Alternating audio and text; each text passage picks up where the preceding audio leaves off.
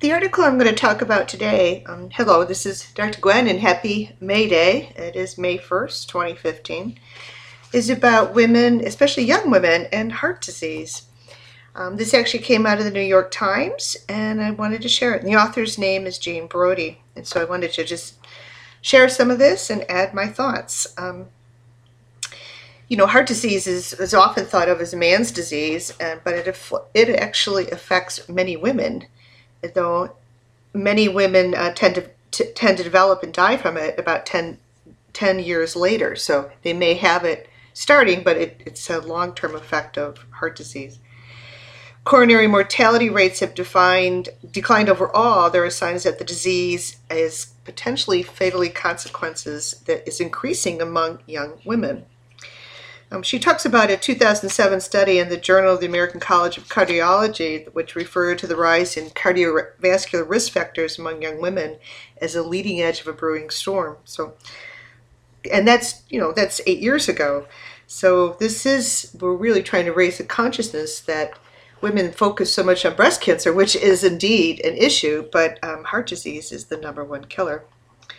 Um, only slightly more than half realize of these women realize that heart disease is the number one killer, according to the Center for Disease uh, Control and Prevention. Most women in the U.S. die from cardiovascular causes, heart disease and stroke, than from all other cancers combined. Numerous campaigns by the American Heart Association and other organizations have helped raise awareness among women, um, but the, the symptoms for women are typically much more subtler than they are in men even if their women believe they're having a heart attack, 36% of the women don't call 911. And that's because we've been so socialized to identify the male symptoms of the crushing chest, um, which is, you know, seen in many of our commercials on TV as it's been marketed towards men, particularly white men women are more likely to wait when they have symptoms and when they get to the hospital say they may have indigestion but not chest pain which um, is often then not diagnosed correctly in the ER. So this is a major issue. So rather than crushing chest pain, women in a heart attack situation often experience discomfort in the neck, jaw, shoulder, upper back, or abdomen, dizziness, nausea, right arm pain, which you know, we've taught people to think of left arm pain, shortness of breath, and sweating or unusual fatigue. Almost two thirds of women who die suddenly of a heart attack had no prior symptoms. This actually happened to my mother in law. She had a heart attack on a Friday and was dead on a Monday when she was only 75. Doctors, and she there was she had no history of any heart disease. Doctors often fail to take a woman's risk seriously and treat it aggressively or to provide adequate recommendations for prevention. This is especially too, true for young women, and this we're seeing heart disease increasing among women between the ages of 29 and 45. Stress, for example, is a known, though not often cited, risk factor, and the youngest women in this country are more stressed than ever. They're always on and self comparing. Smoking, marijuana as well as cigarettes, contributes to a coronary risk. And while smoking has declined among older women, young women are the ones still smoking. And women who are birth control birth control pills who smoke are especially at risk. Two other major factors: obesity and diabetes, which is in um, much more of a concern nowadays, especially among Hispanic women born in the U.S half of these women develop diabetes by age 70. So we're good at treating heart disease, but we're failing at prevention. A particular unmet need is prevention at younger ages, the subset of women less likely to undertake preventative behaviors. So this is kind of an awareness that we need to get out into our public. When women with high levels of arterial, excuse me, of artery damaging LDL cholesterol are prescribed statins, the treatment often provides false reassurance that the drugs can compensate for poor dietary choices and sedentary life which is a good point. I think that's in men and women is that we think we see that you know the statins is the magic drug, but that's just a um, to maintain to help with the cholesterol, but that also is need to have exercise and uh, change in diet.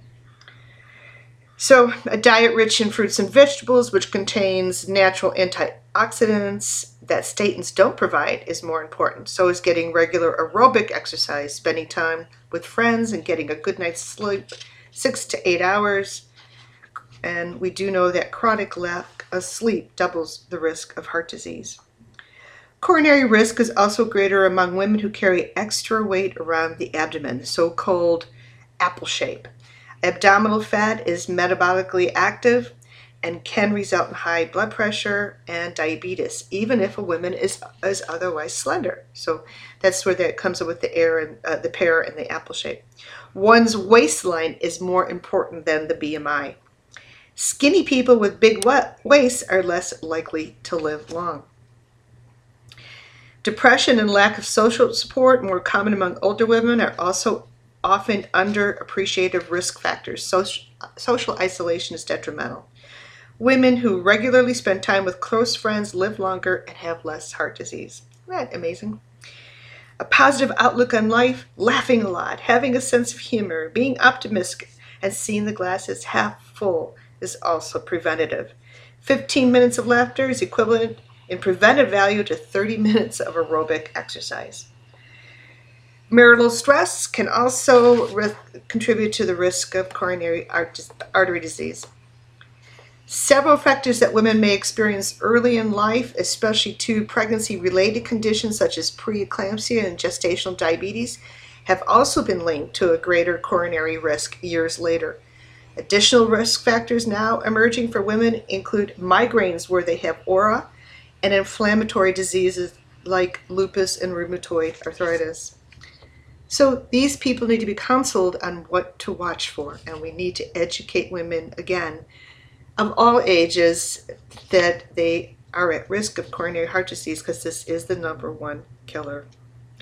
But then there's one other one um, that I wanted to, to share, and they talk about women are more susceptible to broken heart syndrome brought on by events like the sudden loss of a loved one the loss of a job or money, divorce, a bad accident, a natural disaster, or even a surprise party. So it's just this sudden sort of change. The resulting intense stress reaction of chest pain and shortness of breath, although usually temporary, can mimic a heart attack, though it rarely causes one.